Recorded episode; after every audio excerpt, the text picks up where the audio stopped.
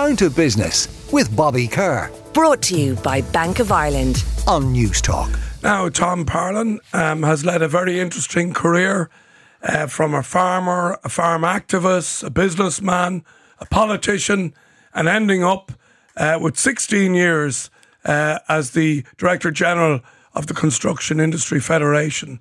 Um, so he's seen his fair share of scraps, recessions, pandemics, and far more beside. But after 16 years of helping the sector navigate the good times as well as the bad, he's decided to hang up his boots. And we wish him well in his retirement. And he joins me now. Tom, you're very welcome to the programme. Thanks, Bobby. Tom, can I just, before we come to the construction industry, like you led a full life before all that. Uh, your early years uh, as a farmer, as a, a, farm activist, your involvement with, on the sheep committee in the IFA, which kind of brought you into a political route. To tell us a little bit about those earlier years. Yeah, well, I suppose I was reared on a farm back in Coolderry in County Offaly. I still have my land down there. Um, and uh, I started out to work for myself as a contractor. Yeah. Started actually uh, cutting timber and selling firewood was my first sort of sideline as I was milking cows at home on the farm.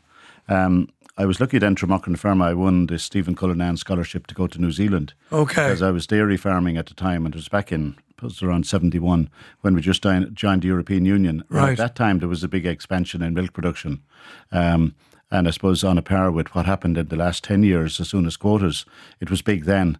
So I spent six months in New Zealand milking cows. And uh, whilst I was there, my younger brother Joe took over the running of the dairy farm. And by the time I came back, he had sort of ensconced himself. So I uh, continued to expand my agricultural contracting business and. Uh, you got into you got into pigs then and sheep. Got into uh, pigs, a lot of sheep, suckler cows.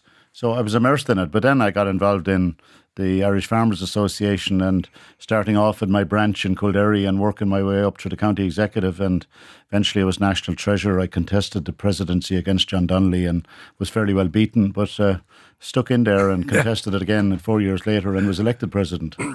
You said as well that uh, politics was like a dirty hurling match.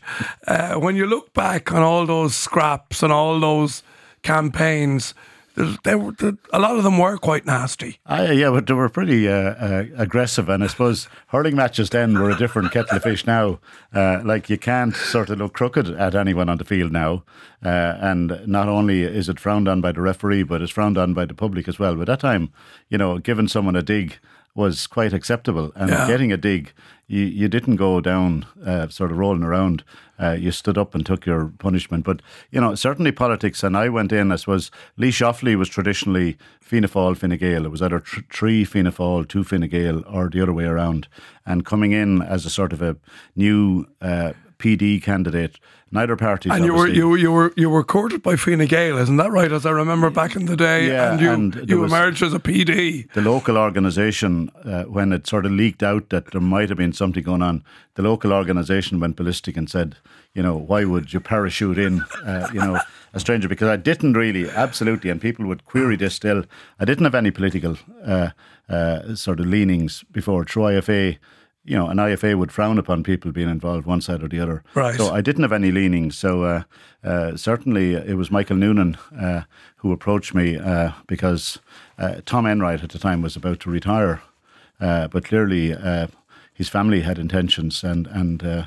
know, that was the case. They came along and won their seat as well. And you know, the the you you you got a junior ministry in the in the Department of Finance. You had a good.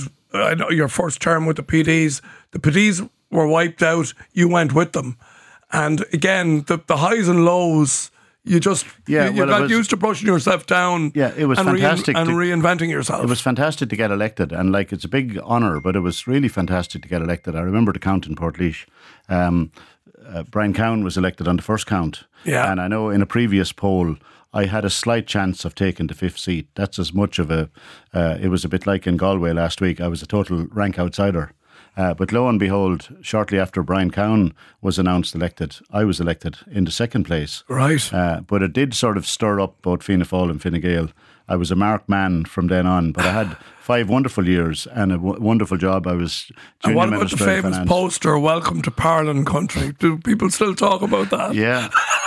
it's funny. I was, uh, and you know, personally, I, I, I can't take credit for some of the good ideas or some of the bad ideas either. Some of my more more uh, enthusiastic supporters used to sort of go on a solo run, but I remember I was actually on Joe Duffy about a different issue altogether and somebody phone in and say, I've just driven through Monasterevin and there's two guys erecting a welcome to Parliament country poster. I think it was about decentralisation.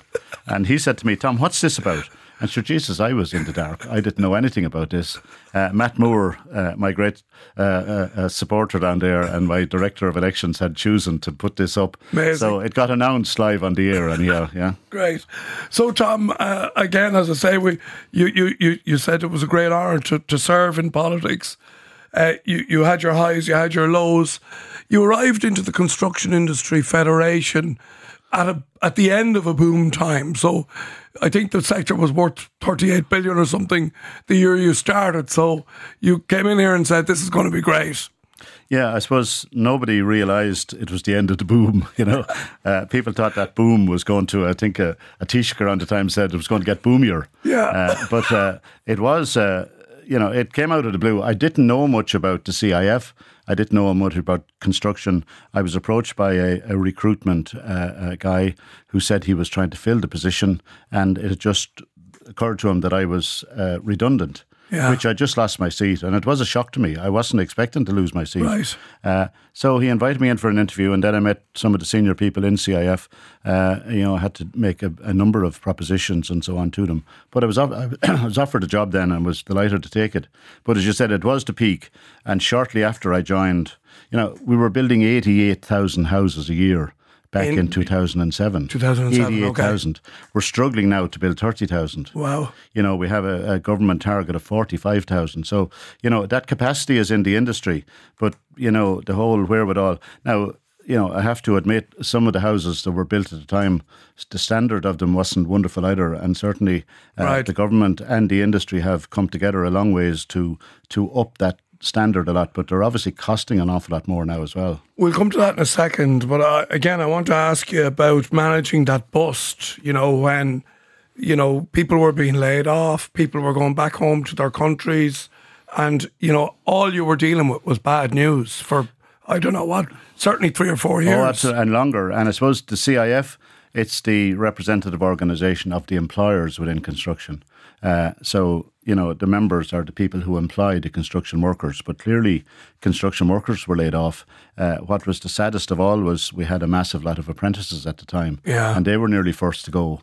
Uh, and that soured a lot of people and a lot of parents about apprenticeships because, you know, just when they thought they were on a, a, yeah. a, a path to a trade, uh, they lost their job, they had to emigrate, and so on. And that but, is, isn't that why something like construction can be the first to be hit and the last to recover because people say you really don't want to work in there because you yeah, know it is, it, it, it's, it's, a, it's, a, dark yeah, space. It is a problem that we've tried to overcome.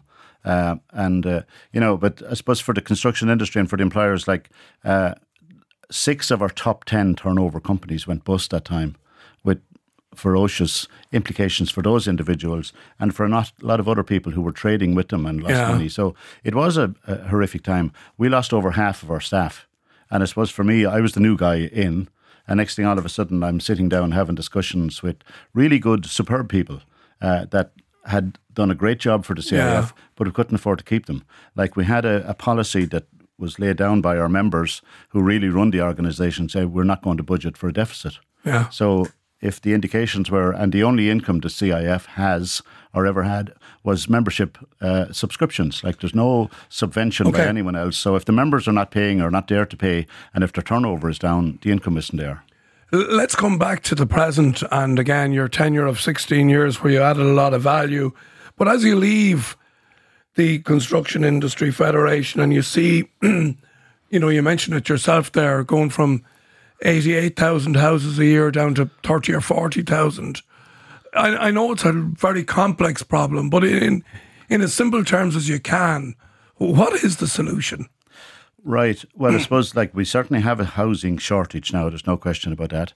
Uh, we should be building more houses. Uh, really, there's a number of problems, but the planning system is just you know uh, it's it's a disaster at the moment. I saw some figure lately where.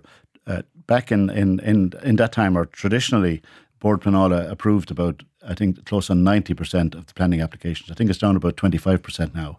Uh, so there are capacity issues there. Um, like our population has grown, and the powers that be through the CSO and so on uh, didn't make allowances for the increased population, both in terms of our inward population and inward uh, immigration as well.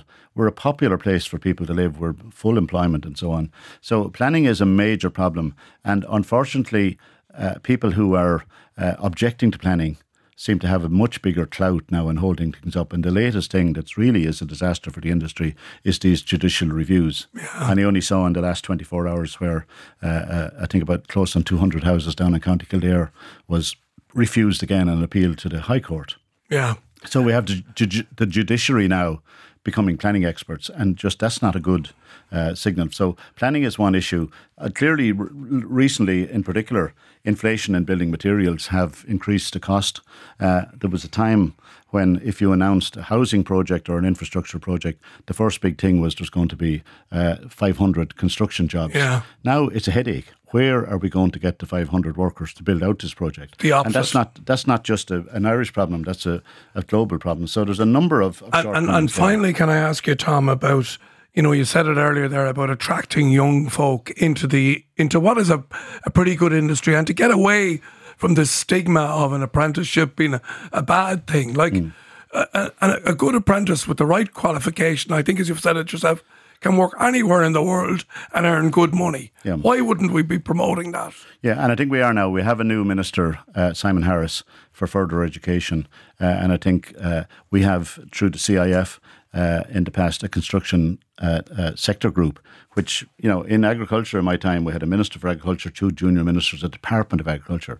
Construction is worth way more than the entire agricultural yeah. and food exports business at 32 billion now.